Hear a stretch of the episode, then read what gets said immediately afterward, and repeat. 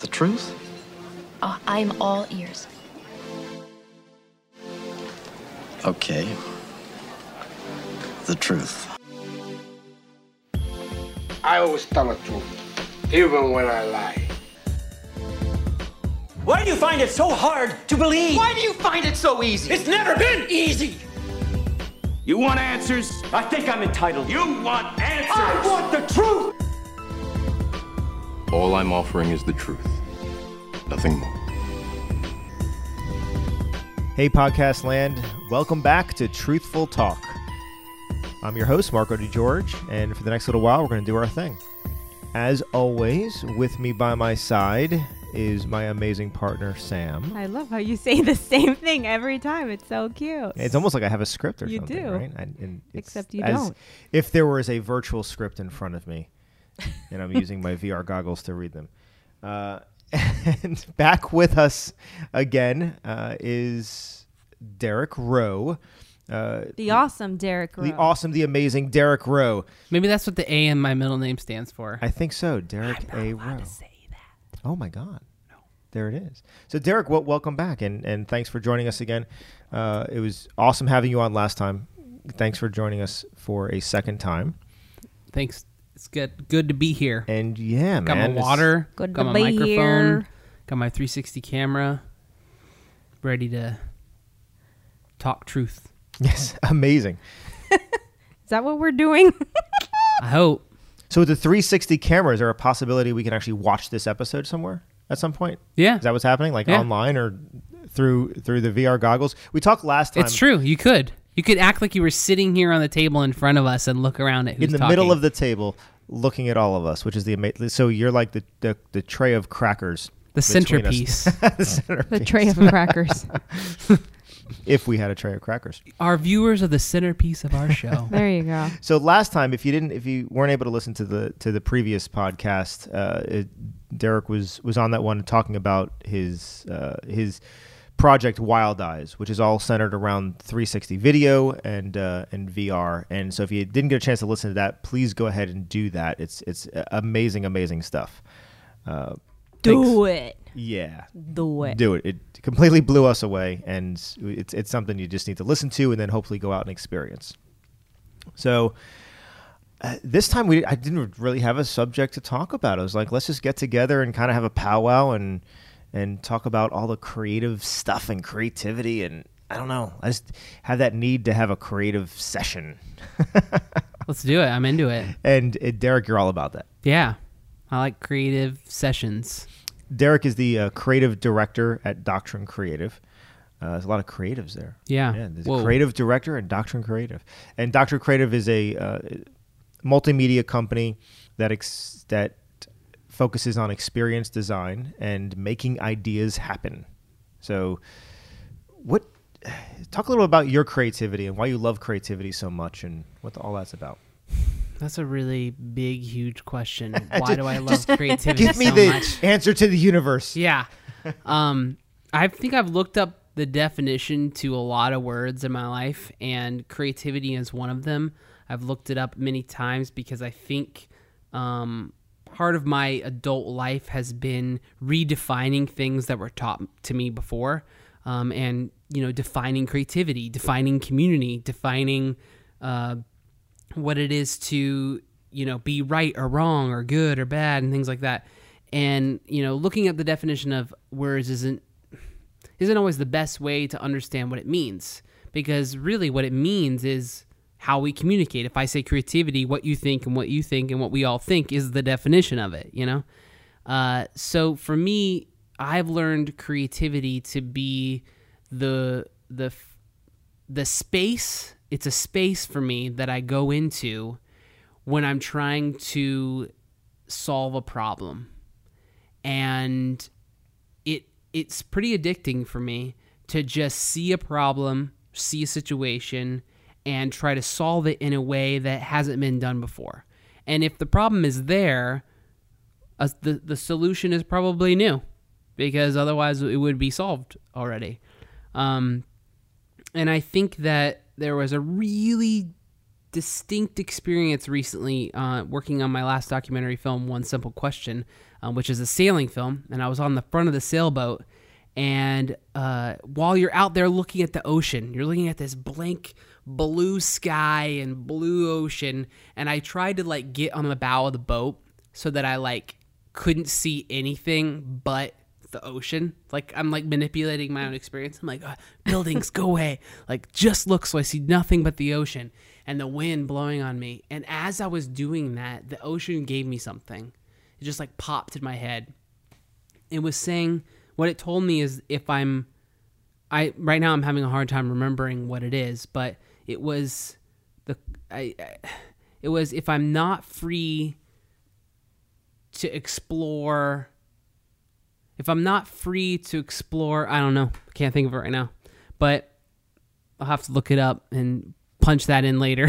But it, it just it told me a lot about, if I'm not free to explore what I don't understand, then I'll always be afraid. Nice. That's what it told me. I like that. If I'm not free to explore what I don't understand, then I'll always be afraid. That's like a definition of unknown. Yeah. yeah.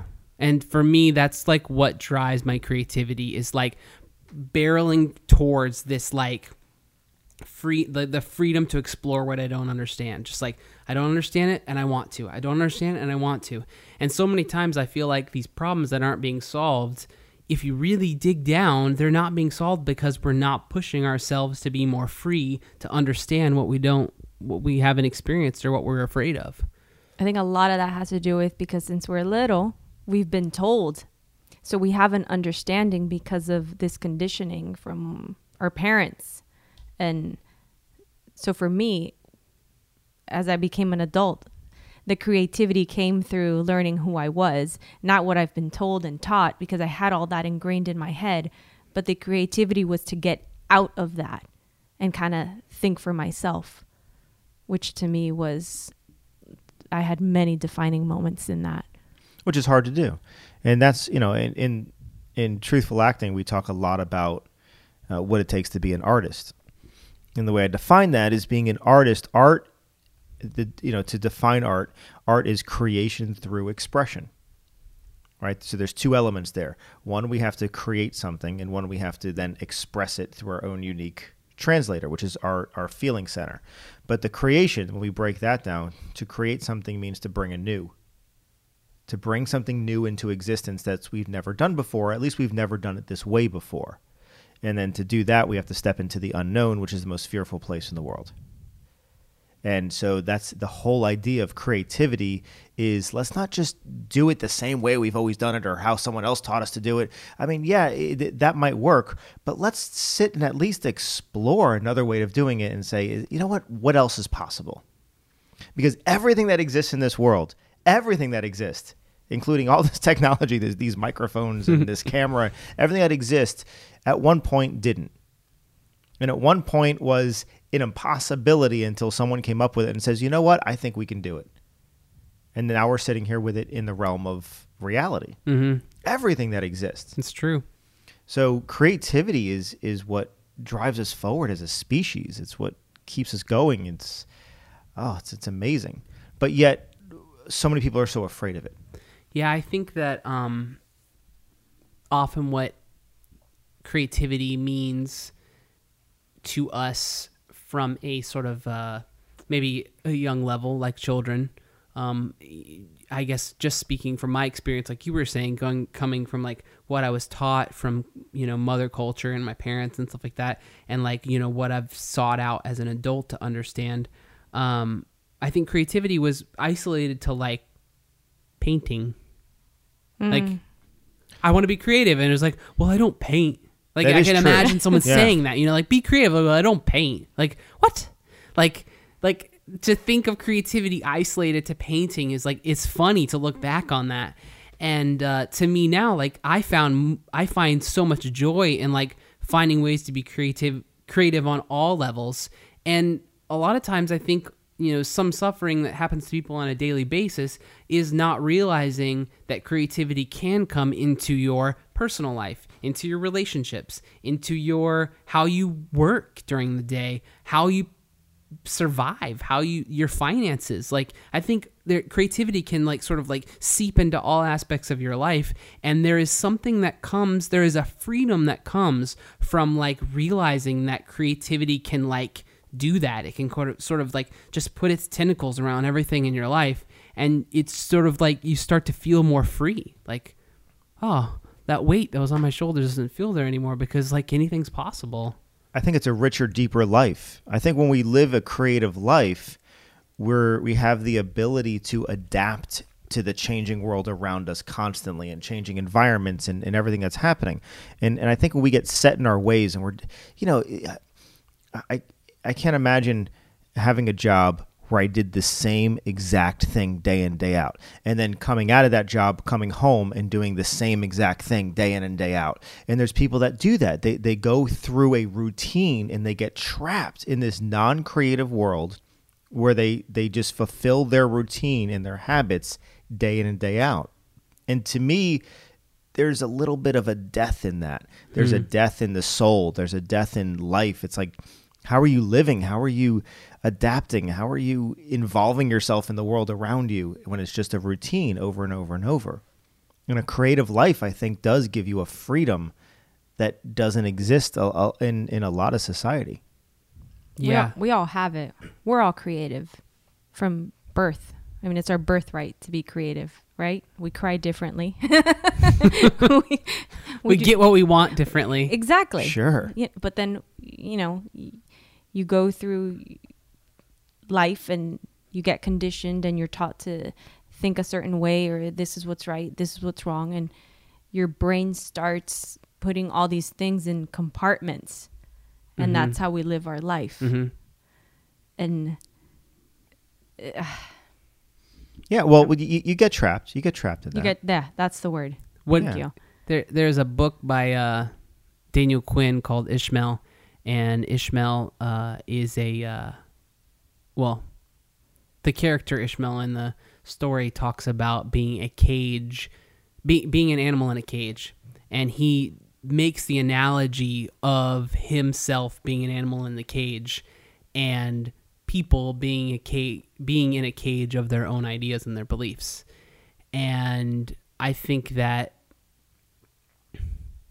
relating this to creativity, I'm not sure, maybe there's something there, but right now it's like coming up for me about beliefs. And one of the ways that I sort of like push myself and motivate myself is to creative, creatively push myself to problem solve my own suffering. Like, let's say I'm stressful, or let's say I'm feeling stressed. I'm like, I'm in this, ca- I'm feeling caged, and that cage is stress. And I'm like feeling boxed in. I'm feeling like I don't have a lot of possibilities. Being creative on how I manage that stress and how I break down in my own mind what's going on for me is something that has like, wow, has brought me lots of uh, relief and freedom personally. Um, and I think sometimes whenever I have conversations with people, I always try to like inspire that in them, that freedom to creatively work with yourself and create a lifestyle that supports joy and supports fun and supports love. You know, if there's a, if there's a pattern or a cage in your life, it doesn't have to be there. Right. And you could say, well, that's how it is, but it's just an idea. It's just like... I love, I love to, what's coming to me, this idea right now is like, even the people, we all have conspiracy theories like, oh, it's our parents. That's who did it. Our parents put us in the cage. And then they're, they're be saying, they'd be saying, our parents put us in the cage. And then they'd be saying, well, the stories that were told to me put us in the cage. And then you can have the conspiracy theory. It's like the government put us in the cage and the Illuminati put us in the cage. You know what? Even the people at the top, the Illuminati, the, the, the puppet masters that we talk about, they're in the cage too.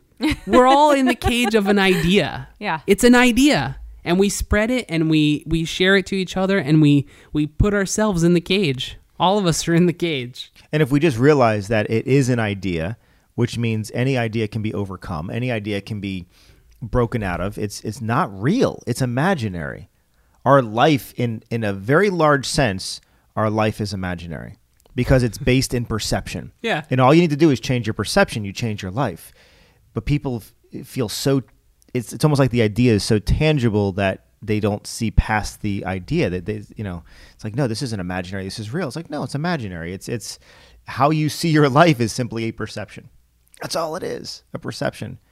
That's something I think I remember from Truthful Acting, the concept of a character. If I was to try to enact a character, try to be, be a character, um, I remember something we talked about was not trying to be that character, but trying to imagine the things that would have to happen to me in more in my life for me to act like that character.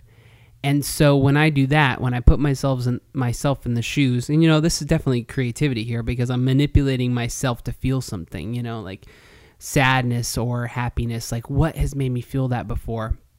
And you know, what comes through that is empathy. You know, you might be wondering like, like I'm not feeling stressed right now. I'm not feeling in a cage, and I can't understand why someone would feel in a cage. And you know, that's not really going to help anybody. So, you know, you tap into this idea of like, well, when's the last time I felt like I was in a cage? And I feel like a lot of times people feel in a cage in relationships sometimes. They feel like they're either their relationship with a person or their relationship with an institution or their relationship with themselves. I was going to say themselves. Yeah. But yeah. Well, what, but I'm that thinking. is, it is a relationship, your relationship with yourself, how you talk to yourself, how you perceive yourself. I, th- I think that's very important. Well, that's the strongest relationship. That's something that I've learned. I never saw myself. I, I never saw it like that. I had a relationship with myself hmm. or my body physically. And, and I'm still on that journey, man. Yeah. Yeah. What does that look like? Like, Like, do you remember something that was like, oh, wow, that's well, a thing? Well, I think as a female, the society and everything with how we look and stuff, I struggled for a very long time on how I looked. And hmm. I went to the gym and worked out like four hours a day. And I, and mm-hmm. I was, I had this idea mm. of what I should look like. And now I don't look anything like that idea that I had, mm. yet I'm happy now. Mm. And and I've learned, and I'm still learning, it's a daily struggle to have a relationship with myself and talk nice to myself. And it's difficult. It's really, really difficult. Well, there was a time where you didn't eat. No. There was a time where you didn't eat because you were so worried about what you look like. Sure. When, when, and then when people we first would, met. Yeah. When people would see me, they're like, man, you look great. And I'm like, shit, I don't eat. But okay, this is awesome. I look great. Wow. Um, and that sucks because then that psychologically messes you up. Mm-hmm. Well, one of the biggest things that, that happened that I think woke you up was when you realized that that Maya was was starting the same pattern. Yeah. She was starting just not because anything was said to her, but because Maya was watching Sam not eat hmm. and watch her weight. And she was so concerned about how she looked. Maya began to be concerned about how she looked, and she wasn't eating. And through that comparison, you're like, oh, if that was me, I would be saying, no, don't do that. Right.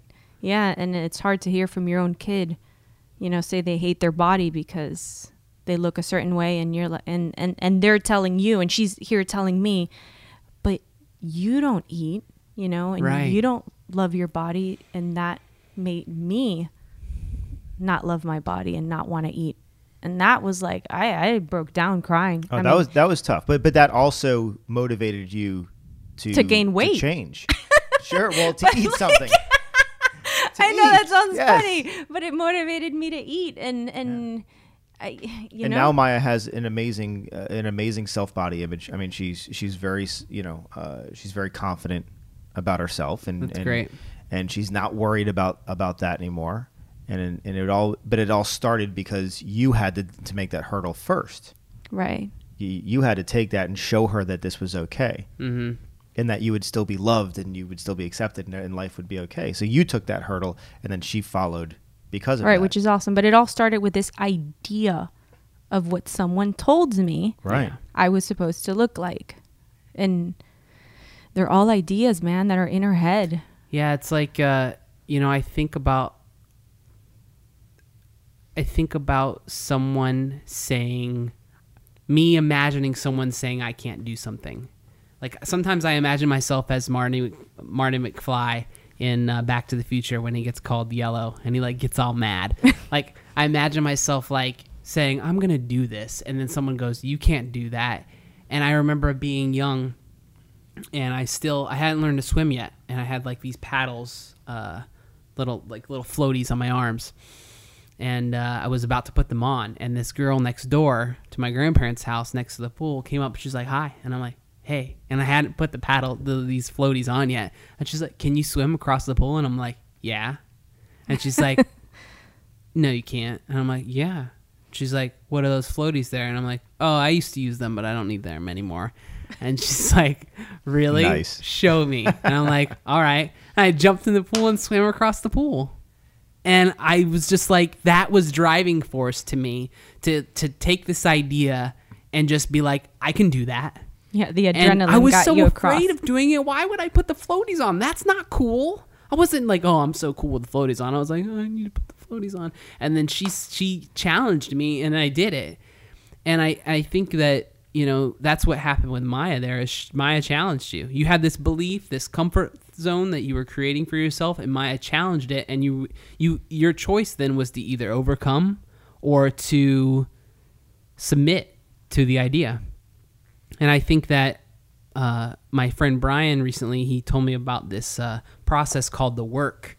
Um, and uh, he, he often, in co- having conversations with him, he said that everything, all of our suffering stems back to a belief.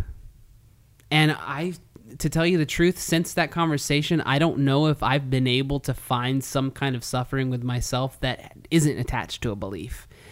And a lot of times what I've noticed in a, in adult life with relationships is people in marriages and other relationships, they use their partner. This is like stemming off this idea of a belief. They use their partner to fulfill that self-love. They say, well, they're here, so obviously I'm good, yeah. You know? And that belief, the what's the belief there? Like, what's the belief if I, I'm using my partner to make myself feel feel good? Well, the belief is that I need them to be worth anything.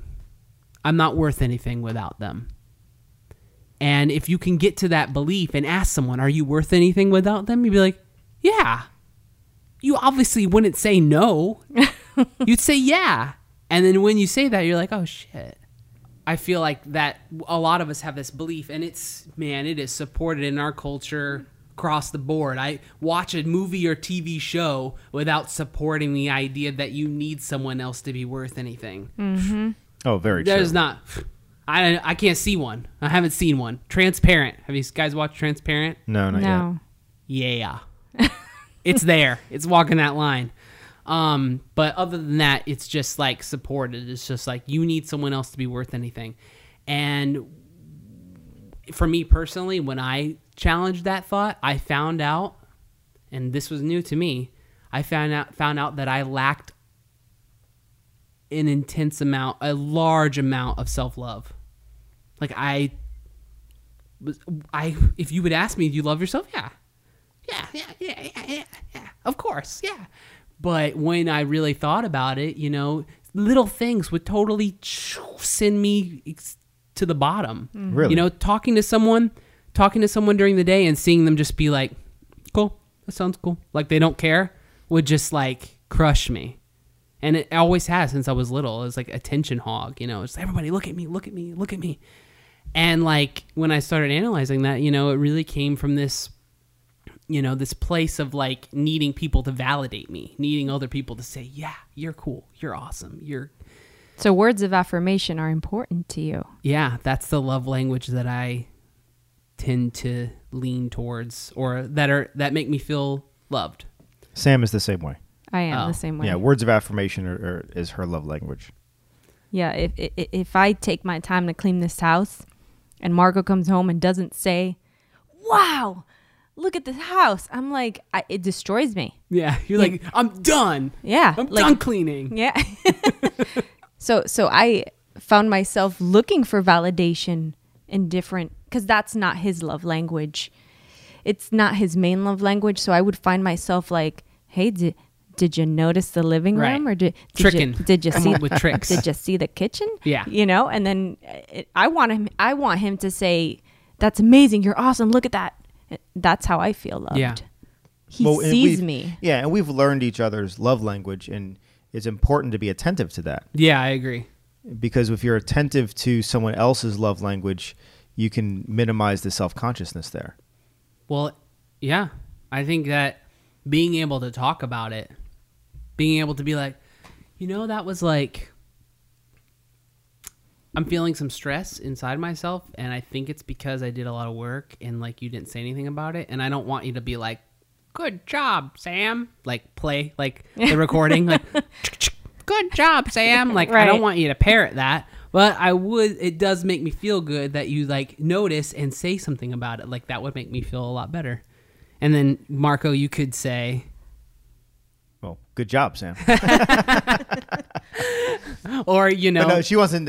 She wants me to say, "That's amazing." That's like, amazing. But you know, it, but it's important that I do it on my own. She doesn't want to have to tell me. If right. she has to tell me to say it, it's not the same as me walking in and noticing it, and then saying, "Oh my God, the house is amazing. Thank you so much for for doing this." Yeah, which I feel all the time. Sometimes right. I forget to say it because I'll walk in and I'll notice it, and I'll think to myself, "Wow, this house is amazing." Right, and then I'll go do something else. Yeah, because I'll get distracted by. Mm-hmm. The but next. Isn't it funny how we get trapped in that uh, space of I'm not going to say anything because, you know, then I'm going to look like I, I need the attention and you know I. Uh, what is it? What is it? I was just thinking the same thing. Like, what is it? Like, if you were to say that to me, like, oh, hey, Derek, I uh, you didn't notice, and I'd be like, yeah, yeah, it looks good. Like, what am I thinking? Am I thinking like? Oh, I can't do it now because she asked me to. But why? I, I don't know. What's I, happening there? Well, there's a fear somewhere. Yeah. Fear. I'm afraid of, of like. I think it, I think it's feeling unappreciated. Maybe on my end, though, I'm afraid to admit that I'm less than what you need. Right, because then maybe it'll make you feel like. No, it's still on. It's just it's it just went beep beep beep, but it's solid red right now, so it's it's doing some. It's not recording. It just shut off. Big Hero six, you are failing us. It's not Big Hero six that I'm thinking of, actually. Oh, okay. It's not. No, it's the, I'm gonna it, get Wall-E? to it. No, I'm gonna get to it's, it. It's it's, not, it's, a, it's, not, it's another movie of these kids that they create this little robot and. Batteries Not Included? No, oh, no yeah, that's yeah, going yeah, old yeah, school. Yeah, yeah. That's a newer film. Yes, it's a newer film, and it's these little... Batteries Are Included?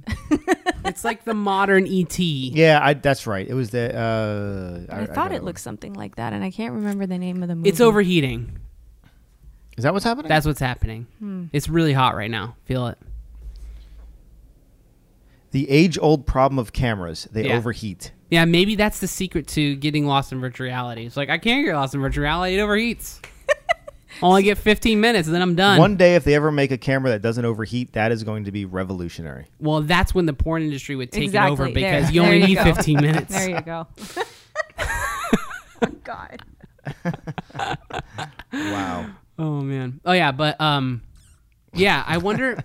I wonder if like what would happen for me, and this is huge for me actually, is I me admitting to you in that moment, good job, you did a really good job, thank you for doing that, after you asked me to, is me having to say out loud, verbally, I'm not what you need. Yeah. I had to try to be what you need, and that makes me afraid about our relationship and if it's good and if it's like supposed to be or meant to be or if it's gonna work and the, the whole yeah, freaking you go, line go of, down this whole spiral right yeah which sucks because then that affects communication right because then I'm afraid to tell you because I don't want you to feel bad or that you're not enough and, and right you know it's, yeah it causes this whole thing which I love that Marco and I have this open conversation and we I don't care how I'm feeling like I'm gonna let him know right and that's good. But that's the first step, which is difficult. I used to not say things, and he would have to drag it out of me. Yeah, communication's so important. Yeah. We have to communicate. I mean, when lines of communication are, are dropped, relationships suffer, and that's when we're, we're seeing so much hate in the world today because of lack of communication. That's it. We, we, people feel alienated. They feel left out. They feel different. They feel all of that stuff is because we can't sit down and have a conversation. Yeah. I don't know where I heard yesterday. Somebody said, can you imagine how many things could be fixed or solved if people can just have ten minute conversations about mm-hmm. different things and real, but like really communicate in that, in the, in that moment. Not communicate through fear or the ideas, but really communicate. No, right. My, uh, my friends, Brian and Tikva, they live in Asheville and they recently came to Durham, and uh, they're uh, involved with a, uh, a polyamorous sort of meetup group there. And there's like, I think ten of them or eleven or twelve of them in the group. And they, they at these meetups, they do like self work workshops, and it's pretty beautiful. And they were telling me about one. And so what they did this day is they had, this is really amazing. They had the women sit in a circle looking out, and the men sit in a circle around them looking in. And the women were invited. The only rules were, if people are talking, you're listening. You don't adjust what they're saying. You don't say yes, but, or yes, and, or any of that. Someone gives and you receive. And the women started talking about sort of like how they felt, experiences that they've helped had in their life where they've been objectified, and when they felt sort of like compared. And it was just the women speaking out to the men, and the men were doing nothing but listening. And Brian Tikva said everyone was crying.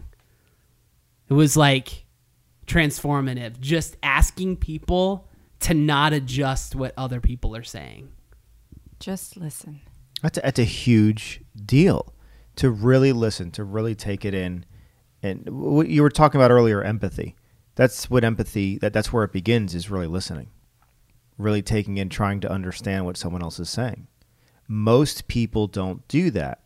And this is what, you know, it, this is where, something I want to get into, something, Derek, that you taught me years ago, uh, nonviolent communication, really listening when someone else is talking. And, you know, of course, I've I've tried to somehow bring that lesson to Sam for us. And it's the most amazing thing in the world. And it's it, what you had taught me is that when someone else is, is talking, really listen. And we tried to implement it in Doctrine, mm-hmm. in our meetings. Mm-hmm. Didn't always work. But sometimes it doesn't. So, sometimes it doesn't. But I know, you know, because... Uh, There's a you, mission. It is a mission. Well, it's a, it's a paradigm shift. Right. It's a paradigm shift. And when you and I have conversations, at least, I, we somehow we do, we do it. Mm-hmm. When you're talking, I li- really listen to you because I'm interested, and I want to understand what you're saying. And when I'm talking, I always feel listened by you. I he think, says this all the time, Derek. That's really... This is no joke. That makes me feel good. I think the way that I try to show that to other people is by reflecting. Is to be like, instead of being like, yeah, and now that you're done, I'm going to start saying what I've been thinking about saying the whole time you were talking. I try to say something back that's reflective, that I got. I got what you're saying. That's like, awesome. Like, just be like, so I'm th- so I'm hearing what you're saying is this, and then you have an opportunity then to go, no, not actually, because that's probably what happens a lot. It's like, so I'm hearing that you're saying this, no. Which is great, though, because that's part of understanding, which yeah. means reflecting, you're trying to understand what the other person is saying. Yeah. And if we could do that in the world, if we could really try to understand, because you're right, because we, we sit around most of the time, we have conversations, and when the other person is talking, especially when we're debating something, mm-hmm. we're just thinking of, I can't wait till they stop talking till I can tell them my point of view, because they're wrong. And we're not even listening to them to try to understand. No. They might have a point. We're just nodding. Mm-hmm, mm-hmm, mm-hmm. We're just waiting to, to make our point. Waiting for them to stop talking so you can put in your two cents. Mm-hmm. Right. And that's, Sam, that's what you and I talk about a lot, is like, is, it drives me nuts. It's like, oh my God, well, just I let's was communicate. Condi- okay. This to me is mind blowing, really. Like I, when Marco would talk to me about communication and the way you guys communicate, and, and how, how he's, how you taught him this, I was totally conditioned that that's not the way you communicate. Like I was taught that when you communicate, you've got this idea in your head. And no matter wh- how the conversation is going, you're going in a circle to make your point. You want to win. Right. That's that's the idea. That's how I was taught. So for me, it was it was doesn't matter what the other person is saying. This is how you feel, and this is this is how you're gonna get your point across. Mm-hmm. Which completely closes off anything to to learning or accepting or seeing things from different points of views, because I've already got it all in my head. At that point, why are you even having a conversation, right? It's a really good question. But that's how I was taught. I mean, physically, that's yeah, how I like, was taught. It's like every conversation is an opportunity for you to feel good about yourself. Right. It's sometimes hard. It's hard to, to remember, or not remember, but it's hard to like feel into like authenticity. And there is no authenticity. So I feel like for me personally, it's like, if someone is asking me to be inauthentic, it's like, nope. It's like, that's where I draw the line. It's like, uh, you know, I'm I'm very cooperative. I want all of us to be happy, and I have all of us. I want all of us to get to a certain point. But if I feel like someone is the only way for us to get along is for me to be inauthentic, eh, not allowed. That's a that's a commandment. It's a Derek commandment, yeah. Which is great. Which is wonderful to have. Because yeah. when you're saying be inauthentic, they're really asking you to not be yourself. Yeah. Well, they're asking, you know how many years I've worked to be who I am? Exactly. What the? No, I have worked way too hard to let that go because right now you're uncomfortable with it. Like, this is important to me. It's like, you know, it's not a year project. It's not a two-year project. It's everything that I am. And like, stopping that is, dude, I don't know what that is. I don't know how to describe it. It's not allowed.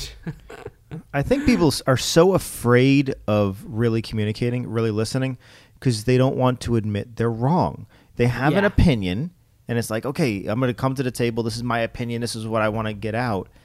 And if I really listen to somebody else, there's a possibility that they might be better than me. There's a possibility that they might know something I don't. There's a possibility that my idea isn't good enough, which somehow reflects on me not being good enough.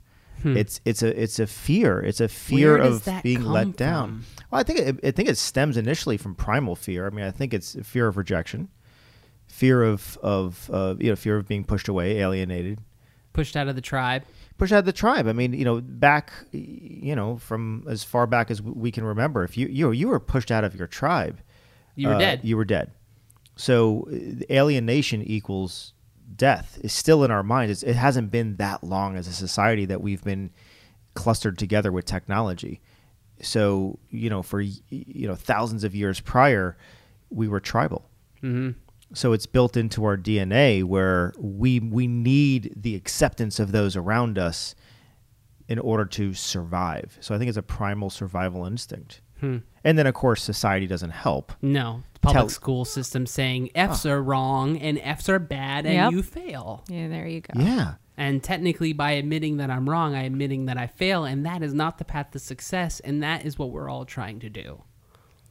Well, that's exactly it, because we're in a, the public school system teaches a right and wrong environment. The more right you are, you get an A. The more wrong you are, you get an F. And the if the more right you are with an A, you get praised. Mm-hmm. They the, the the A students get praised, and they have special awards and ceremonies, and they get to give speeches. And there's all these things where it's like, well, look how smart this person is because they're more right. So we have a fear of being wrong. Mm-hmm. And we have a desperate need to be right. But, of course, right and wrong doesn't exist anywhere in the realm of creativity. Exactly. It's like, wait, wait, we just said all those things, but what are they? What is that? Wrong, right. Like, I don't want to be wrong, but wait, you are. You're trying to be something you can't, like, you, you're trying to be something, you, you want to not be something you already are. That is confusing. It's not, we're not trying to not be wrong. We're trying not to be, like you said, rejected. We're trying not to be looked down upon. We're trying not to be judged. Mm. Trying not to be judged. Ultimately, we want to be loved. Ultimately, we need human connection with each other. We, we need to be accepted because we are part of a community. We are, we're all energy that's interconnecting with each other, and we have that need to to be loved, or at least that desire to be loved. Yeah, if you knew, if you knew that we weren't going to judge you for being wrong, you'd be like, I'm fucking wrong. Yeah, wrong. Absolutely. Yeah. Be like, that happened. you were wrong. And it wouldn't be, right, it'd be like, okay, oh, cool. Yeah. All right, moving on. You know, on. I was wrong yesterday. We're so afraid of that because we don't want to look stupid. We yeah. don't want to look look bad, or, you know, uh, not not being enough to our peers, to our loved ones. To it, we're afraid of that. Yeah, I think, you know, uh, sometimes I have conversations with people about like what what our expectations of our relationship are. And honestly, my only expectations of a relationship are, I'm not going to give up on you. If you, I don't, and I would hope that you won't give up on me. Yeah. And I guess, you know, that goes back to the tribal thing and the, the tribal thing and the lack of judgment is just like, like if you judge me, if I'm like, oh, you said something and I'm like, that, that kind of makes you a bad person, doesn't it? like, like I, I want to be able to be like, you know, like when you said that just then, I was thinking, ah, I'm struggling with like whether or not I like, morally am judging you for that. And like I want to be able to speak to that, and a lot of times I can't. A lot of people are just like, well, you're judging me, F you. But like I want to be able to be like, that's happening. Yeah. Like I'm not doing that back here in my secret lab of judgment and then I'm just gonna spring it on you. I just want to be like, okay, yeah, there's some judgment brewing back there. Beware. That would be amazing if we could do that. Right. Throw it out on the table and then deal with it. Yeah. And talk through it. That's happening. And say, okay, well, yeah, you know what? I feel myself judging. Because well, because judgment is an idea as well. Mm-hmm. Judgment's learned. It's like if we're judging, it means that we're thinking about something we learned of right and wrong. Because it's right and wrong. Mm-hmm. And we're saying this is wrong. Mm-hmm. So what's causing us to feel that way? It'd be wonderful if not only did we not judge other people silently and discreetly, we could talk about it, but we could also reflect on why why am I feeling that way? Why am I feeling the need to judge somebody? Where did I learn that? Uh, you know, you brought up... Uh, to explore that idea. Polyamorous relationships. Yeah. Right? That's not an accepted thing in the society. Yeah, and I don't know. You know... what that is. The, the, the judgment there. I mean, we're just now getting... You know, I say just now. I don't know how long it's going to yeah, be. Yeah, like but, who knows? But open, oh, you know, open gay marriage, gay relationships. I mean, I still there's a high judgment against that. Uh, now we're dealing with trans transgender in, in society, and uh, man, there's tons of judgment against that. And now you look at polyamorous relationships. It's like, uh, you know, there's, there's a, a right judgment, and there's a judgment, wrong. Judgment. Yeah, yeah people right need a wrong. Black and a white. There, it, hmm. it's, it's to make sense of things. Yeah. yeah. And it's it's based in what they knew to, to you know in the past. Well, no, there's there's there's one man, there's one woman, and this is you know. I mean, I grew up Catholic. That was that was what it was. Right. There was a man and a woman, and that's that's what made a marriage. Yeah. And then of course you, we live in the United States by tax law. A man and a woman, that's what makes a marriage. So it, for so many years, but it was learned. When I was a baby, I had no idea what any of this was. I didn't know yeah. what marriage was, or you know, and kids is we hear our kids. It's like, oh, when I get up, when I grow up, I want to marry the dog. It's like they don't know. yeah, exactly. They don't know. They're like uh, it's you know, it's like a companion. That's all they they see it as. Right, like, or oh. emulating their parents. Right. Yeah, it's like they're married. I want to do that. So it's an idea. So judgment comes as a reflection of that idea as we compare it. Yeah. Which is where right and wrong comes from. Right and wrong is comparison. If we say something's right or wrong, it means we're comparing it to something, we, an idea we already have. It's right compared to something. It's wrong compared yeah, to compared something. Compared to the vision of yourself. Right. Like I comparing myself to the vision of myself. I'm not matching. Exactly. I'm upset. Yep. Mm-hmm. Yeah, I think that for me, a story that I've tried to figure out for a long time, because like I would talk about things, people would be like, well, I don't feel that way. Oh. Interesting. Like, okay, well, I'm getting this. I get this from people in all different ways. What does it look like? What is it? What's happening? And I found that there is a story. I don't know, like, what that story is, this right and wrong story that all of us, like, mother culture is just, like, constantly, like, giving to us, like, movies, T V, radio, people, everything, school, parents. And that story is that if I don't do things the right way, I'm afraid that I'm going to fail, and that looks like I'm going to be a homeless person. Yes. That's the story of America. Yes. America's story is if I don't do this, this is going to happen, this is going to happen, this is going to happen, this is going to happen, and I'm going to be a homeless person. And it's kind of insane how much it's perpetuated in almost every aspect of our culture. It's just like, that's how it is. It's like, what are you trying to do? Well, I could say this, which is what everyone's calling it, or I could just call it what it is, which is my path to not be homeless. Like, that's what it all is. Right. This is like, this is my path. Which is which is true. And of course, you know, your mind plays a trick on you and it tells you, you know, well, if you make this bad decision, you're going to be homeless in a week. Exactly. It's not like all this stuff's going to take a year. In a week, oh, you're under the bridge. There's yeah. no coming back. The house is going to crumble. Yeah, you go from making one bad decision to, to holding your sign in a week. Mm-hmm. Yeah, and and it's it's it's pretty permeating. Um, and, you know, you think about ideas like that, and then you think, okay, so in other cultures, I've learned that they build houses together. And there was an island culture I learned about recently in the Pacific where when someone becomes an adult and they get married, the entire community goes and builds them a house. Oh, that's great. And there's this statement there of like, oh, wait, they don't ever have to feel that way. Mm. They don't ever have to feel, I guess, like what Marco was saying. There's no way they're ever going to feel like you're going to be kicked out kicked of the tribe. Well, like, we're building you a house. And I guess I see that as the opposite of like, if I don't do this, I'll be homeless. Um, you're safe, yeah. I guess. The, that, the community mentality. It, you're safe. Yeah. It, it's, it's, that's awesome because people coming together to build a house for these people. Like, I mean, that's, that happens. I know. Like, what? Yeah. People actually care. Yeah. So like, I like imagine my entire perspective on life or human life based off that idea, that comparison of like, oh, people coming together to build a house for a new couple. And it's like, wow, it is a perspective. That's not life. This fear of being homeless. That's just something that I tell myself, a story that I tell myself. If it's possible for humans over there to build a house for newlyweds, to to completely erase the fear of being homeless, then I could do that. Sure. I could do that just as easily in my own life. Um, and I guess that it then goes back to empathy. It's like, you know, being able to compare another way of doing things or another way of seeing things with my own and like find some kind of like connection to it is, uh, is pretty transformative and powerful.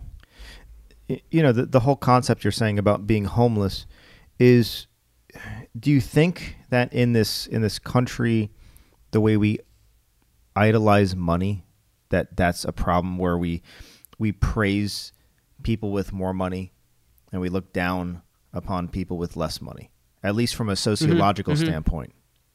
Is is that causing it? Is the media causing it? Is the news causing it? Yeah, what's perpetuating the story? I mean, it's perpetuated like in everything. Um, it's like by by more money, I will be more successful. Yeah, better. Successful at, I mean, honestly, what I sometimes think about is control. I feel like we as we we we see money as power, and money is the power to what? Power to control. Power to control my circumstance and divert my life's direction away from danger, away from suffering, away from not safe, you know?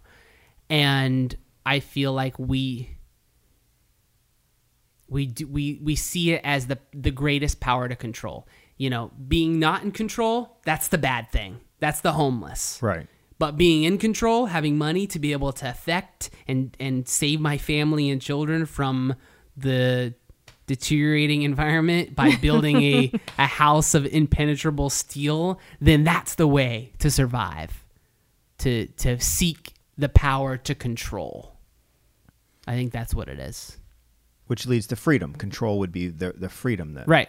And then the way what I've learned in my life is the opposite. Like the the more I let go of control, the more free I feel, because the truth that I've come to realize, the painful truth in some degree, you know, my ego, is I don't know anything.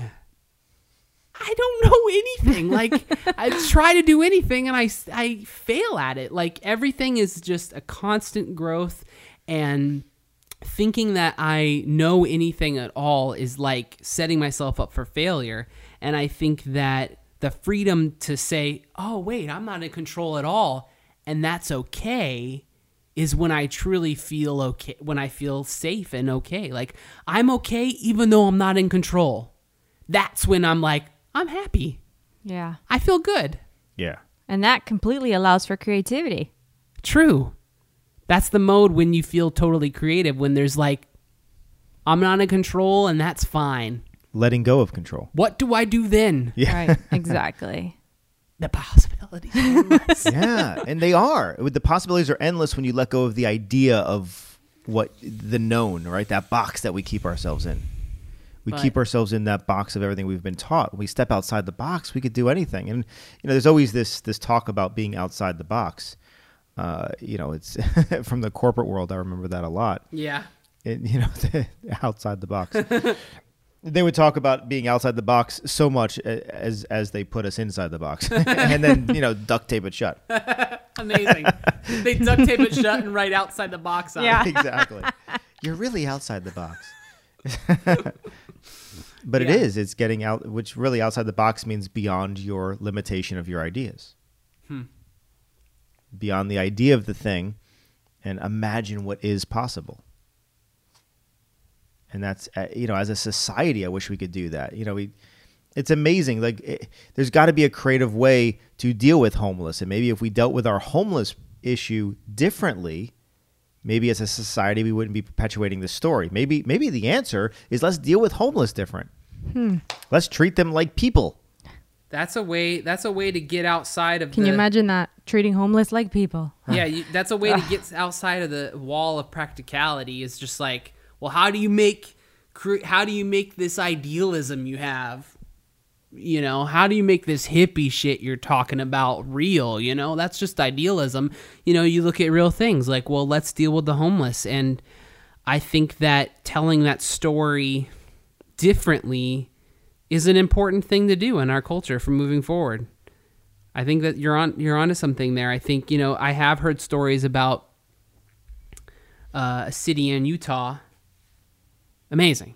City in Utah, they, instead of paying all of these medical bills through the government, through unpaid bills at hospitals to help dying and sick and unhealthy homeless people, they've compared that money. So they've played the, the math game that we're on right now. Like, oh, well, I need to justify it. How many people, how much money? Okay, this is how much money we the government is spending, your tax dollars are spend, spending, you are spending to help homeless people not be sick and not die and not be a, a deteriorating alcoholic, or to just lengthen that suffering to some degree with medicines.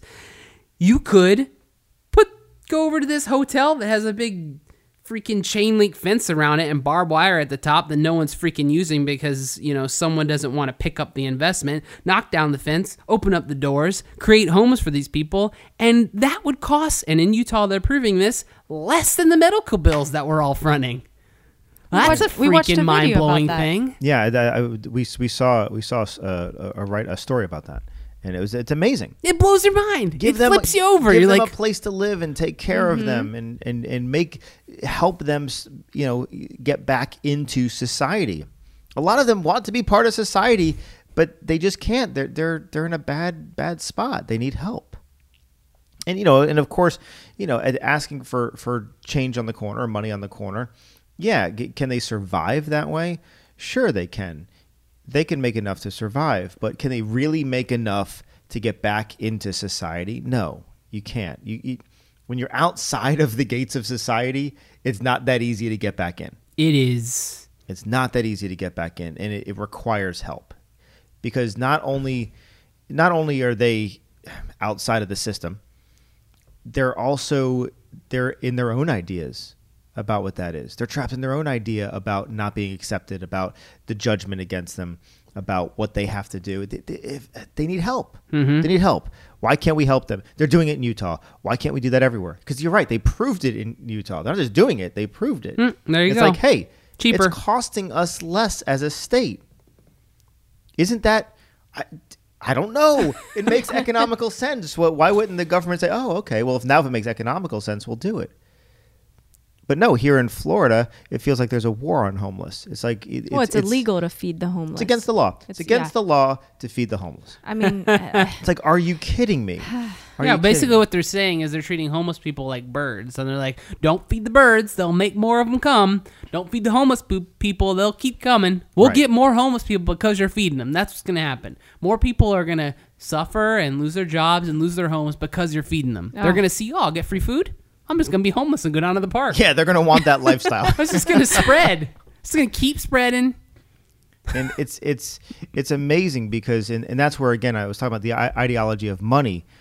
Of of our governments are are making decisions.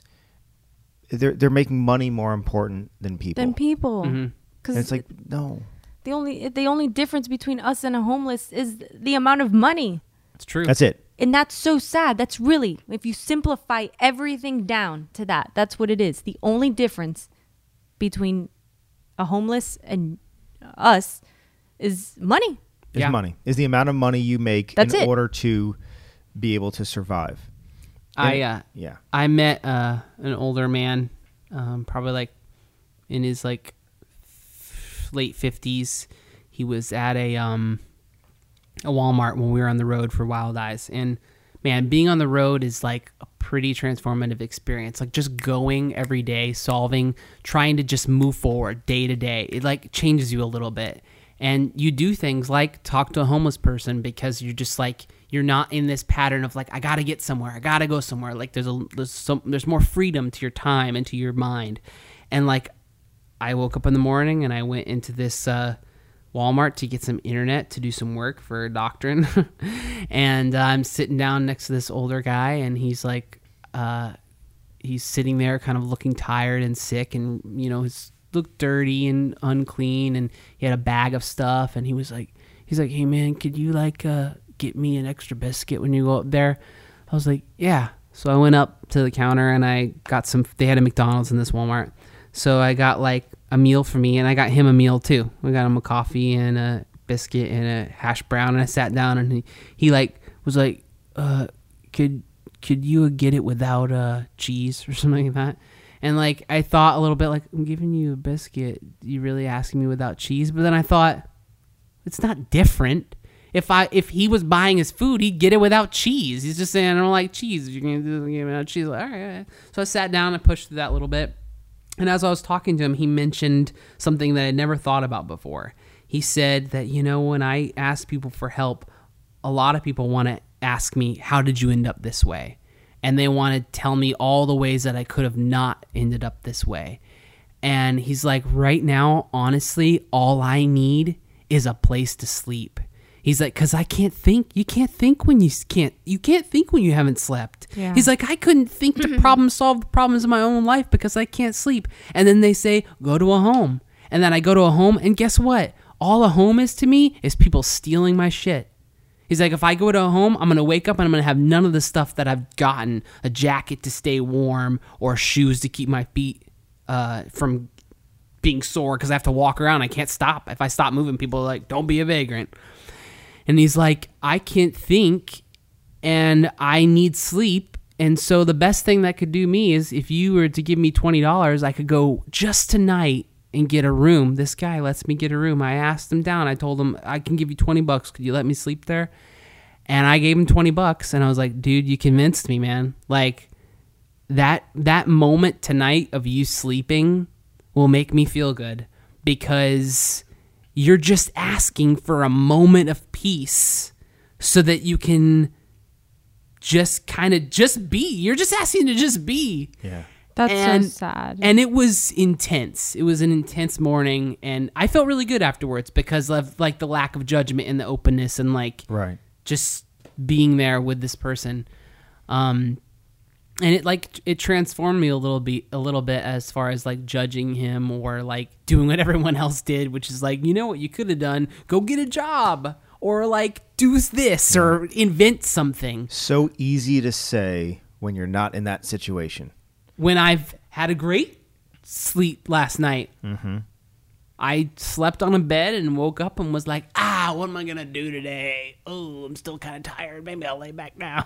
Yeah, and it's, you know, and it's, yeah, so in our in our position where it's like, okay, we want to create something tomorrow. Well, we have the luxury where we could take the day off and do that. Yep.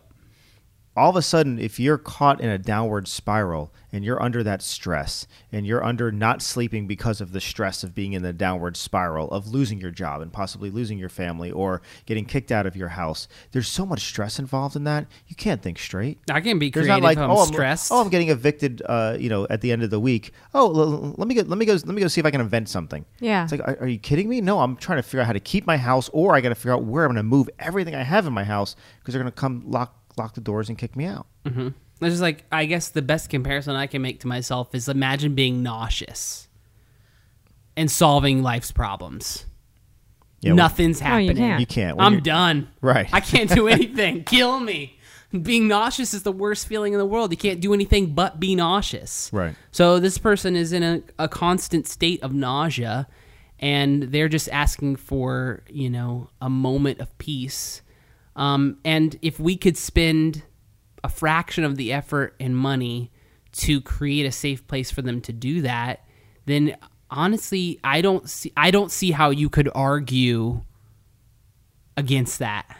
Helping people, helping people rest, helping people be, helping people, yeah, just exist, exist in a dignified way. How is that wrong? Well, I guess it's just no one wants to do it. Because, like, you think about, you know, with Wild Eyes right now, you know, we've mentioned the pro. Whenever we talk to, like, a company or a business or someone about a project that understands media and knows about national parks, at a film festival, a woman was like, national parks and virtual reality, that doesn't exist already? Like, that was an idea. Like, she's like, that seems like that should be a thing already. And you're doing it. Yeah. That's because no one did it. Right. Like, I'm talking to Google because we did it. That's all. It's not because I had an idea that no one else had or because I have technology that no one else had. All that matters is I did it. And so I guess it really what it comes down to is, you know, you would ask, why don't we put the homeless people in houses instead of kicking them out? And then someone's like, well, who's going to do that, genius? Right. Mm. Who? So it's either going to take a private investor that has a hotel just sitting there or has property to do that, or it's going to take the state. It doesn't seem like the state is going in that direction. They're going in the opposite direction. Yeah, the state's going to go to Psycorp, who is going to bring, you know, the next uh, pharmaceutical breakthrough that helps us deal with the depression of modern society. That's what they're going to go. Sure. Well, I mean, you're saying that they, they're treating them like birds. Yeah. Right. The next, they're going to put barbed wire on the park on, on the park benches. It's like, what, what are they doing? It's well, like, they are. They're. They're. I did see a post the other day. They, they. Some businesses are putting like spikes out front so that the homeless cannot sit there in front of their businesses. There was. This a, is a thing. I met. Uh, I met a a, a guy in uh, Kansas. Um, or Missouri. It was Missouri. And he lived at a community called the Possibility Alliance. And there they live with these ideals. It's a sustainable community where they live with these ideals and they talk about what's possible and they work together what's possible and they talk about the gift economy. And they were blowing my mind. They're outside the box. And he said something that was awesome. He's like, the first thing we did before we planted our sustenance garden for our corn and our uh, uh, tomatoes and our potatoes, before we planted the stuff that we were going to eat, we thought, all right, well, what about all the like the deer and like the rats and the raccoons? Like, what are we going to do? They're going to take all our food. He's like, so the first thing we did is we went and planted a perimeter around our property of berry bushes. And he's like, guess what? We don't deal with raccoons. They got all the food they need. They eat the berries off the bushes and they don't need to eat our food. Mm. And I was like, what? That's pretty ingenious. Yeah. Wow. But it's so, like, really, like, wait, oh, holy, what? So we're not going to put spikes to hurt them so they go away. We're going to feed them. Yeah, right. So they are just, like, happy humans like all the other people. It's like, put up, let's imagining doing all the work. Recently, I imagined uh, there was a thing in Durham where there was a mural on a wall, and um, there was an article about how someone painted over it. It's like been there for like twenty years. It's a mural of like the Eno River with like birds and fish and the whole ecosystem on it. And a company moved in next door and painted it like beige. Oh, no kidding. And I just imagined the guy. Yeah. Yeah. With the paintbrush going, just doing my job. Just, just doing my job. I, don't blame me. Like, no. Right. Stop. Exactly. Put the brush down. Someone can say no. You Someone can, go, can say I'm not no, going to do that. Yeah, that's exactly. Okay. Um, and so I just imagine of the guy, like the company who's installing the spikes on that bench. They're like probably not very wealthy, probably living paycheck. Pay- paycheck to paycheck, like screwing in the spike, like, oh, this one's not working so well, I gotta get longer screws, like um spike's not gonna work if it just falls over, I need to double enforce it so the spike works correctly. It's ridiculous. That's a funny thought right there. The guy screwing the spikes on. That take that brings me back to what you were talking about earlier about somebody asking you to do something that mm-hmm. It, that's what these people are doing. The guy yeah. that's painting this mural, if he would just step back and go, holy shit, like I'm not doing this. Yeah. And if if he did, people would support him. He just gotta he's just gotta be the one guy to be like, no, I'm not gonna do that. And then everyone be like, yeah, we shouldn't do that. But if then he loses if his he's job there, and then he's homeless in a week. Yeah. That's the problem. That's yeah. That's the idea. Because we're all caught in that perpetuated story. Mm-hmm. Yep. And therefore, we're, we follow the rules of what we're told to do. Yep. We're, we're caught in that cycle. We're, we're caught in that idea, that story of being homeless. We're so afraid of going there that we will do whatever it is we need to do. It's it's it's it's. And is it any better than the German soldiers that were just following orders? Is it any better than that? It's. I mean, it. it I think people make that comparison, and I think it's. It's fair to make, because if you want to use a story to push you towards a, a certain frame of mind, that's a good story to tell. Be like, oh, that's a big part of mother culture. Not, you know, what the Nazis did uh, during World War Two was not good, and I don't want to be that. Mm-hmm.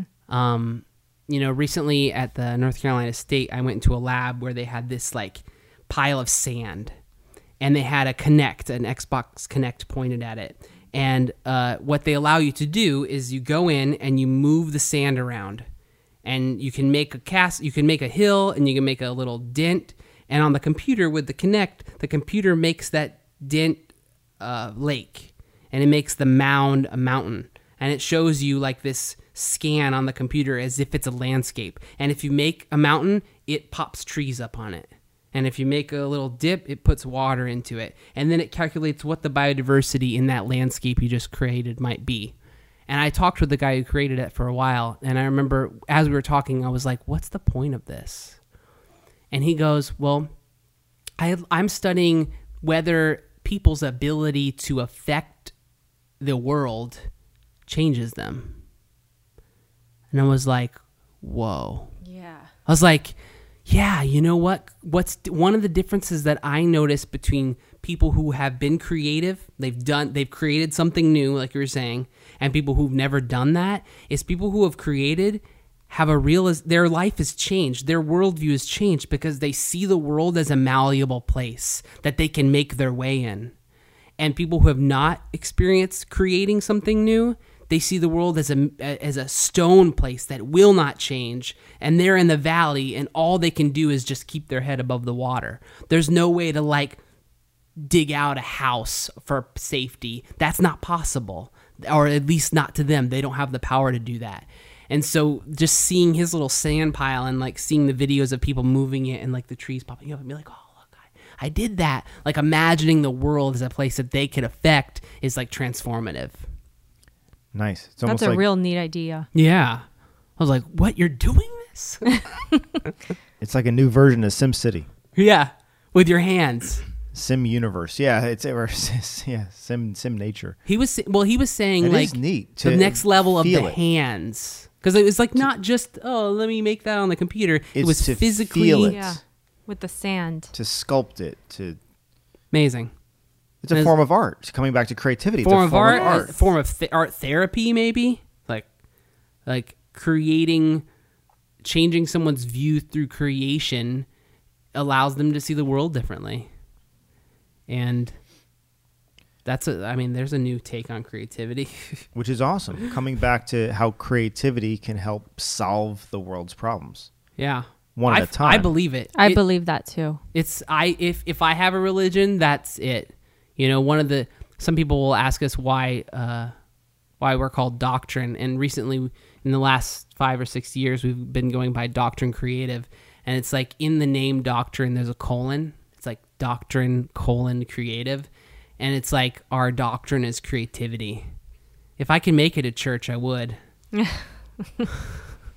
Well, how we conduct it is yeah is like that. I mean, it, yeah. it in the sense of we come together and.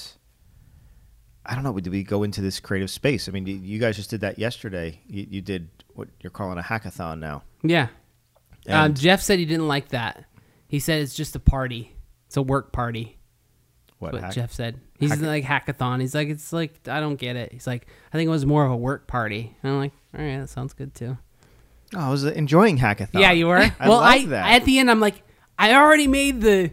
I already wrote it down on the Slack board. It's hackathon. I like hackathon. I like hackathon. It's it's it's I don't know. It's life hack. It's creative. Yeah, it's like a it's like a life hack. Yeah, and it's a, it's a thon, meaning that we're going to do it all at once, and we're going to hack through something. Cool. I don't know. I I I, I, I think I really it's good. liked it. What we left it because I couldn't figure out how to change it. Sorry, so. Jeff. yeah, yeah. It's all right, Jeff. You'll get used to it. yeah. He he. In the end, after we said it, we talked about it again. He's like, I like it. Life hack. We're hacking life. Yeah. yeah. Work party's just too vanilla. Yeah. It's, it's like, too vanilla. Is there going to be cake there? And I don't like yeah. I don't like the term work in it because yeah. it's not that's that's not part of our culture. Yeah, no. Our culture at Doctrine is not about work. Yeah. It's it's about creativity, and it's it's the whole culture is we're not working. Yeah. We're having it's, fun. We're having fun, and it's part of our passion, and we want to work on passionate things, and especially a hackathon. It's like this isn't work related. yeah, this isn't corporate related or client related. This is what we want to do. True. So I don't know, funathon then or create-a-thon. I don't know. yeah, and we and come up with different things. Before but. we did it, we all just sat down and talked about what's our mission. What are we hoping to get out of this? And all of us agreed. All we really want to get out of this is time spent towards us. And time creatively making something together without putting it on the back burner because we need to make money. That was it. We just wanted all of us to be like, we're going to do this. We're not going to, and we're going to, we're going to set a goal. We're going to stick to the goal. And then, uh, we just wanted to do, prove that we could do it together and split up the responsibilities enough to make it happen. And we did. That's awesome. Yeah. We made, we made a game. Um, in like sixteen hours. Yeah, and, and, and that's that's the goal of this thing called hackathon or whatever it is, is that come together and for a very on a, over a short period of time, creatively come up with a concept and execute that concept. And and it's it's awesome. Yeah, it's an awesome thing to do because I think it's a pretty cool thing. Like I imagine it like happening in other places. You know, just being like, all right, we're gonna solve this problem creatively. Let's do it. We're not going to leave here until we do. Bam. Yeah. What an awesome thing. Or we're going to leave here in a week and we're going to have it solved in a week. Yeah. One or the other. So, so with the hackathon, I mean, th- this first one was a success. Yeah. And so now the hope is to do these periodically, right? Come together, yeah. creatively produce something. Yeah. To figure out what it looks like to do something for ourselves and not because a client is asking for it, or we need to make money, but because we want to create something new. Um, and so the next one we'll, we'll have to figure out, you know, we, we based this one after having out of having some time from client work. Um, but you know, it shows, a, it shows some strength in the organization to be like, well, no, for the next two days we're working on our stuff, you know? And we've said we've wanted to do that. And every creative organization that you talk to, that's what their back burner is holding. Yeah. A bunch of, well, our things. Um, but uh, justifying that over client work is hard sometimes. So um, I think I think if we can come through and figure out how to make it a part of our, uh, our culture and a part of our, like, habits, make it a habit to, like, schedule in a hackathon, um, I think we'll grow a lot. Well, I think so too. I, it, I think it, it it puts an emphasis on ourselves and our own creativity that's not client driven. Yeah. Sometimes when all the creativity is client driven, it, it the, the fun can be lost out of it. And by doing something just because, mm-hmm. whatever it is, just because, uh, I, I think it it puts an emphasis on ourselves, I mean, in, in a good way, the creativity, saying, you know what, we're allowed to be creative and it's a good thing, versus saying, no, our ideas are wrong because that we have to work on the clients, which are right. And again, we're trapped in our stories yeah. about being homeless. Right. And, yeah, and, we're like, and, we have to do that. We have to do we that. We have to sacrifice creativity because we got to pay the bills. And you do that enough, you're like, well, that's that's how it is. You know? Yeah, we're paying the bills, but we're not happy. Right. And no, I don't want that. No. That's it, a waste. It's a waste of time. And it's against the culture of what we created at Doctrine. Yeah. Which is which is why it's good to have culture. It keeps you in line. Yeah. You know, you, you look back at the culture and you're like, oh, yeah, we need to do that. You know, and, and hopefully part of the hackathon or whatever we're going to call it, Doctrathon, uh, part of the whole thing, Doctrathon. Oh, there you go. Ooh. No, is, I like hackathon. I no, like hackathon it. Too. We got I, it. It's hackathon. I really did. Didn't, did Gatlin come up with that? I thought Gatlin came up no, with that. No, I was just, I was talking to some people, and that, that's like a thing when programmers do. They do hackathons. Oh, oh, cool. They'll like come together and make something like an app or something in like two days, three days. Oh, I love I it. Like, we should do that. We have all the abilities. We should do it. No excuses. Yeah, the, the, part of the creativity is I want to come together and have and create, uh, you know, a, a, a Doctrine level creative podcast. I'm let's into just, it. Let's talk. Let's talk creativity. Yeah. You know, whatever that looks like, we have to figure out what that looks like, and well, I guess more to the point, sounds like. But we need to f- put that together, and and oh, I just. Well, I think that I mean, me personally, I'm interested in that big time. You know, I don't have this fancy setup. Um, but I'd love to participate because I feel like w- asking yourself what creativity looks like in your daily life is transformative. And I feel like a lot of suffering, I feel like not only would people be interested in listening to it, a podcast about creativity, but we could help people reduce suffering by letting them know that there's creative ways to solve the problems that are in their life, in their lives. And, um, you know, you start one bit at a time. You know, you start with something small and you do it and you're successful at it and you convince yourself you have power to do it again. And that's all we're doing with the hackathon is starting, setting a goal, doing it, proving to ourselves we can. Next step, do it again, a little bigger. Next step, next step, do it again, a little bigger. That's and all. Eventually we're like, oh, wow, we're a business. Yeah. yeah. What we're, happened? We're creating our own material. We're doing our own creativity that's not purely client-based. And all because we started, all because we tried. Taking a risk. Yeah, taking a risk. That's true. And we take a risk because in at Doctrine, we know we're not going to give up on each other. Right. It's like, we'll take a risk because like if we get in trouble, we'll figure it out. We're not going to quit. Which is the foundation of a relationship. Boom. Yes. Brought it all the way around. yeah, you back. couldn't, yeah. you honestly, you can't, you couldn't, it's a good point. You, you can't take risks if you don't have relationships to... fall to to make you feel safe. Correct. Make you feel safe that if you if the risk doesn't work out, it'll be okay. It's okay, man. Yeah. Just do it again. Yeah. Yeah, and and, and we all trust each other and, and have each other's back at, at Doctrine, which is it hasn't been easy to create that culture because it's a different culture than anywhere else in corporate America, and we exist in corporate America from our client base, and. Yeah, every day you have to battle it. Yeah, but you have, it's, to, you have to stand in front of it with a with a weapon. We we look at all the other creative media companies, you know, in our area that, that is in our same genre, and they're all a hierarchy company.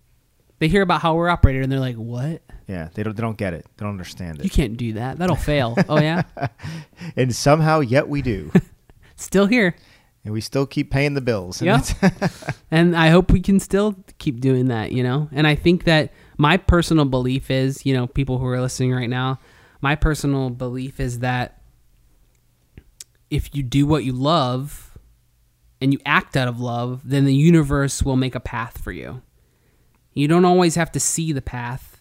You don't always have to feel confident like, oh, I've been proven. I've proven that this is a way that works, and I if I do it, it will happen for me, because that's not always true. And the only like the only piece that I found is to just act out of love, do what I love, and the universe it it clears the way. That's awesome. It it takes faith, right? It takes a faith in something. It takes that faith that the universe will do that. But I've I've seen the same thing. I've seen if you do what you love and you trust the path that the universe is laying before you, it will happen. It will happen. But you have to have that faith and then take that risk to walk the path. I think it has a lot to do with the intention of where you put that faith. Yes. So if you're putting that faith in with the intention of the creativity, then my mind is going all over the place now. But if you're putting it in the end result of, oh, if we do this, then we're going to make money and we're mm-hmm. going to grow as a company. Well, then shit, no, then you then you just become every other company out there, corporation. Right. But when your intention is coming from love and, and it's because you have passion and dedication for what you're doing, then man, that's that's when the universe is like, yes. Mm-hmm. That's, I guess that goes to the quote that uh, is often said is, if you want to be what you've never been, then you have to do what you've never done. Yes. Yeah, I love that quote. And it's like, I don't think that's the exact quote, but it... it that's the, pretty close. Yeah. It's, uh, it, it's, it, there's power in that quote, because you realize that, like, you can't, you can't set this goal of success and then keep doing this other thing to get there. You're right. Going to end up here. Exactly. You know, it's like, you know, we used to talk in Truthful Acting. It's like, if your goal A is to be, I want to be in Hollywood, then you're, you, that's fighting with your goal of being a good actor. You know what I mean? Like, how can you walk both those paths at the same time? And I've always wondered that. Like, if you walk the path of being a good actor, that's where Hollywood, that's how that happened. You know what I mean? Like, that's what's going on there. They're cream of the crop, man. You know, you work up. And so I feel like in our in our organization, if in the end we're just being creative, then we're going to be successful. We are successful. Because that's the purpose. If you're being creative, well, then that's what it's all about. I get to be creative every day. It. I won. You're, there you go. And then other, well, because other people want to be around that. People want to be around people who are passionate and creative. Mm-hmm. There's a d- desire for that. And if our intention is for the creativity and, and it's from love, then people want to be around that. And I, I think that's why the universe provides that. Versus if our intention is for money, then well, we might as well go work for somebody else. Exactly. Because it's, it's yeah, w- w- what's the what's the point? Yeah, money is... And if our intention is for money, then it's a fear-based intention anyway. It's not right. a love-based intention. It's a fear-based. Right. We, we go after money because we're worried about being homeless. We're back to that story again. So, yeah. it's, and that's really the thing. That's it's a good point. Fear. The fear. That's the fear. And acting out of love, you know, you know, acting out of towards going towards creativity is acting out of a pursuit for joy. Yes. And oh, yeah. if you're like on a path towards joy and continually bringing that into your life, then uh, you're going away from fear. So, which is kind of our, kind of the goal of life. That, right? That's to all. Be I try happy. To, we want to be happy. That's all I try to do every day. Is like, happy. Is this bringing me joy? No. Why can't I stop? Let me give it another day. You know. Yeah. And then three days later, it's like, this is bringing me joy. No. Okay, I need to change something because I can't go. Can't keep going without joy. And that's such an easy thing to do. What you just said, that's such an easy thing that anyone can do, is you just check and balance every day. Is this bringing me joy? No. Okay, great. Let's see what, what happens tomorrow. Is this bringing me joy? No. Huh. Okay, let's see what happens tomorrow. Is this bringing me joy? No. That's three days in a row. Screw this. Let yeah. me go do something else. Yeah. Let me that, make a change. Just that, make a change. That's it, like throwing the shit out that's in your attic. You've proven you don't need it. Why is it there? Yeah. That's a good, because there's a fear, right? A, a fear of, what loss? A fear yeah. of fear of something. Yeah. Fear of making a mistake, mostly, that I'm going to get rid of it and then need it. And it's like, well, you know, well, then go to the thrift store and buy it again. Mm-hmm. Mm-hmm. Borrow someone else's when they when, yeah. when you need it. Sometimes you have the conversation with people like who've been employed by an employer for a long time, and you talk to them about being self-employed, like buying, paying for health insurance, and they're like, "Wait, so my employer just basically pays for insurance, health insurance for me. Yeah. Like I could go pay it for health insurance. Yeah. We mean like they just basically do the things that I could do for me. Yeah. That's what you do when you're self-employed. You just do those things for yourself. Like there's like a, there's like a wall there. Like when, when your employer does everything, it's like this magical world that I don't want to touch, like credit, taxes, health insurance. Mm-hmm. Ah, that's scary. I don't want to do that. Um, And then when you learn about those things, you're just like, oh, there's just something that I could do for myself and figure it out. Um, that's why that's why most people stay in their jobs is because they're worried about health insurance. Uh, yeah, I think that's where I was going there. Yeah, I was thinking right. about the why you stay in your job because you're like, I need health insurance. Like, right. wait, you Did could you do know that. that you could, yeah. And they're like, no, but I can't afford it. I'm like, it doesn't work that way. You, you can afford it working for yourself the same way you can afford it working for a company. Yeah. It's There's just really someone the at the thing. company who's going, oh, here you go. Yeah, yep. just, just part of your compensation for working for this company is they're paying your insurance for you. Yeah. You work for yourself, you pay, for, but it's the same thing. Yeah, it's just a it's just a fear, a limiter that you tell yourself to excuse the fact that you didn't do anything. Right. Right. You're like, it's okay that I didn't do that because I need health insurance. Yeah. It's okay that I didn't do that. I have children. It's okay that I didn't do that. I have a sick mom. You know, we and like there we are people we love in our lives, and I think that, you know, there's what is it what they do on the plane? They're like, put the mask on before you put the mask on your child. It's like that is good advice. American Airlines, Delta, thank you. I think we should do that. I think we should be like, you know what? I need to be okay. No one else can be okay if I'm not okay. There's no reason to stay doing something you don't want to do or you don't believe in, or screwing the spikes in on a bench because you think you have to. No, you need to you need to, you need to do be be the change you want to be, and other people will be like, that's possible? I'm just going to do that then. You know, it was it was, it was interesting when you, when you or earlier when you were looking through the house, and I had never looked at it this way, and you said, wow, you guys are like living in a piece of art. And, you know, when Sam, when, you, when when Sam first said, you know what, I think I want to paint something in the house. Yeah, I want to take this table and repaint it. I'm like, uh, all right, you know, let's see what happens. And, you know, it's it's this weird thing because you, you, you buy this table that we've had for a long time. And it's like, well, no, we bought it that way. She's like, well, I'm just going to paint it. And I'm like, ah, all right, let's go ahead. And it came out pretty good. I was like, oh, it looks pretty good.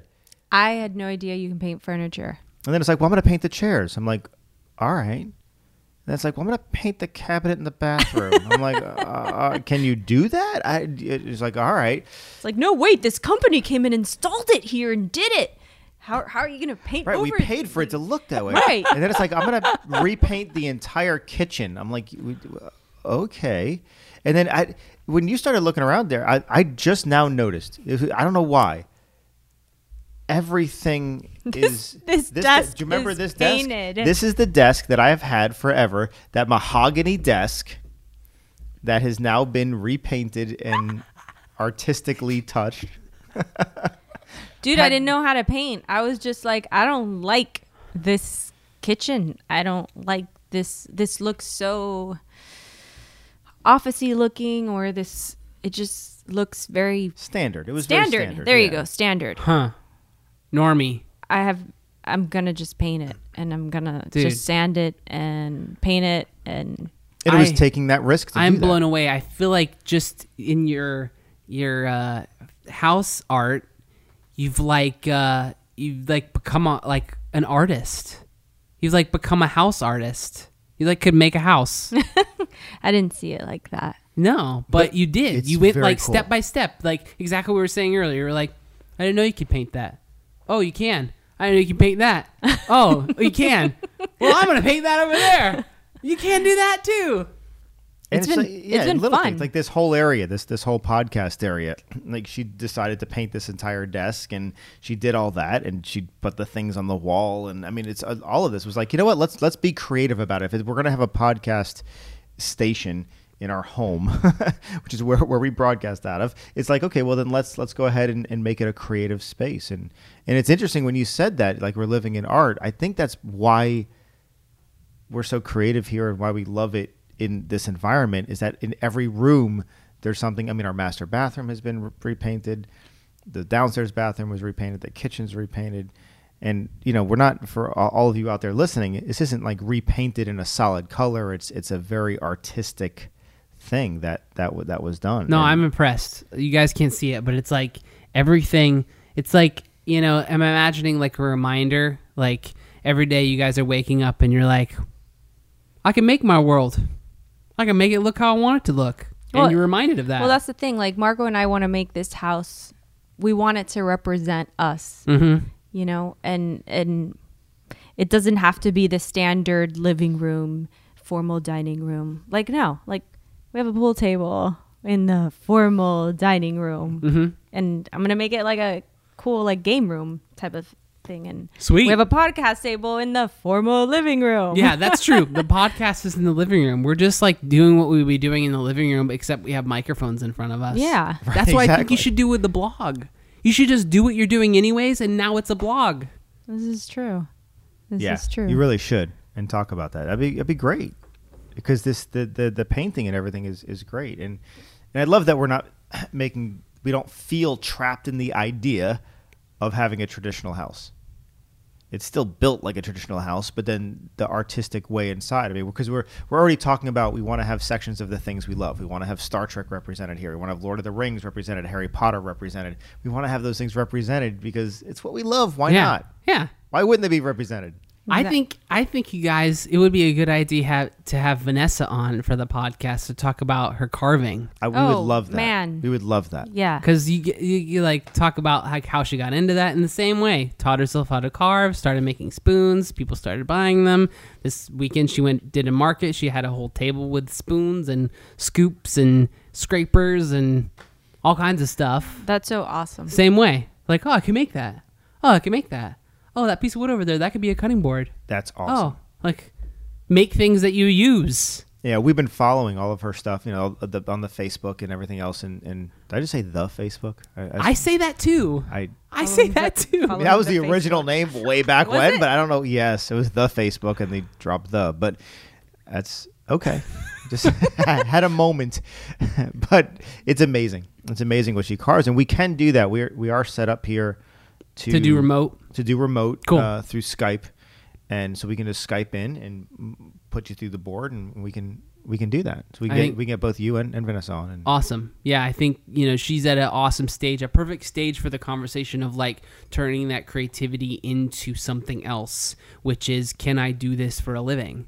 Um, and, you know, conversations of is it possible, conversations of how much do I charge, conversations of is it okay to charge people, conversations of is it okay to put the pressure of paying my bills on my spoons? Is mm. that okay? I, you know what? This is a whole other conversation. Yeah. yeah. This is this I, yeah. is a podcast I want to do. I agree. About, because so many people out there, probably so many people uh, that, that may be listening to this are like, I, you know what? I have an idea. And I've always wanted to do my own business. I've always wanted to start up a creative something for myself. How do I do that? Because there's a fear associated with that. You know, now we're at the point where we just, we want to start a business. We just start it. And it, it that might sound whatever, but it's really not that big of a deal anymore. No. Because it's like, oh, it's that easy to start a business and do something? Yeah, it really is that easy. Yeah, you just find out what people need and you figure out something that you want to do that you don't hate too much. And then figure out how to at a price point that makes it worth it. And I don't know if Vanessa struggles with it, like uh, with sell- well, I'm sure she does. Like you were saying, like what what price do you give, right? Because this is something that she's creating. Yeah, and it, sometimes a spoon will take her a week. Right. So how do you put on that's a like, three hundred dollars spoon? That's awesome. How do you yeah. determine what price that is? And then I feel like, for example, with the painting, I was like, oh, maybe if I paint, you know, certain things, then I can sell them. What what, what am I going to charge? Like, and, and then if somebody buys it, I mean, that's something that I made. Is are they going to like it? And mm-hmm. it's a feeling of this is this yeah. is your baby. You know, this is something personal to you because it's something you've created, and then to share that with other people. Uh, you want them to love it as much, you know, and she makes these spoons that are like, oh, like, beautiful. Did you make that? How? Yeah, they you, are beautiful. What is you, that? It, it's, did you just poop that out? What the? It's it's ridiculous. It really is ridiculous.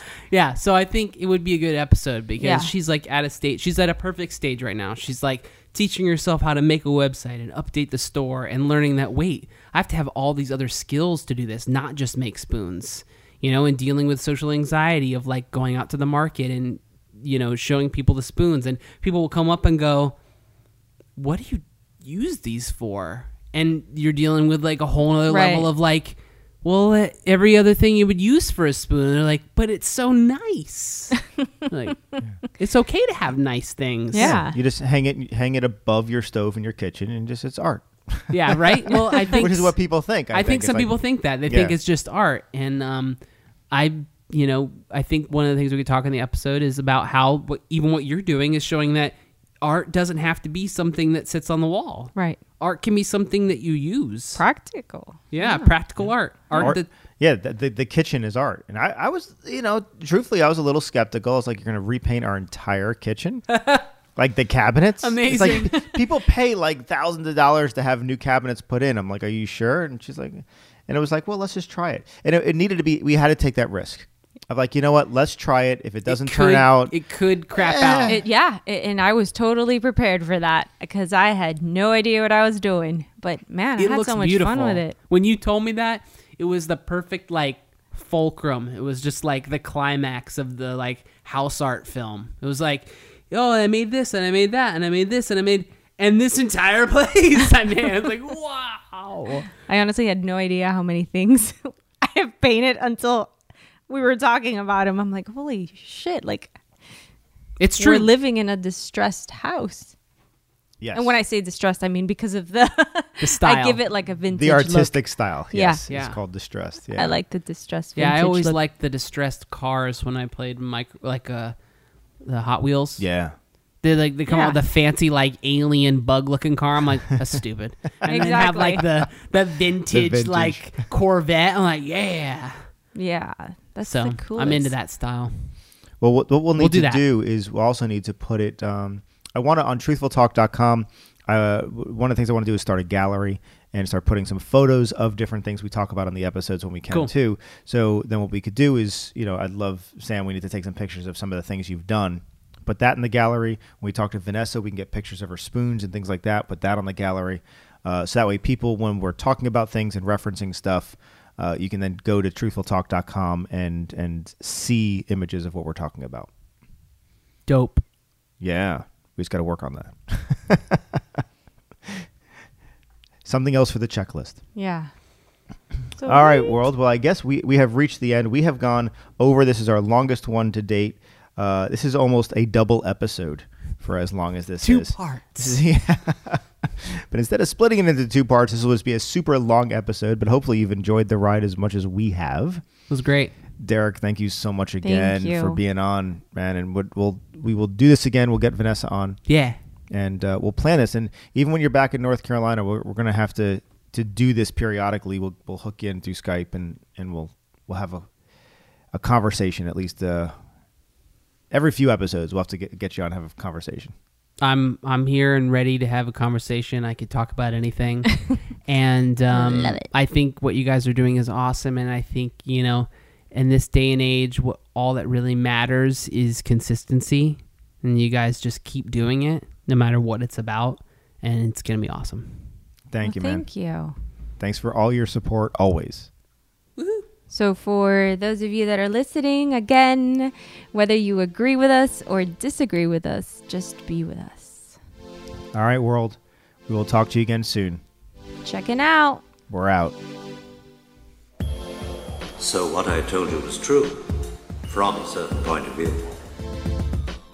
You must unlearn what you have learned. I know what you're trying to do. I'm trying to free your mind. But I can only show you the door. You're the one that has to walk through it.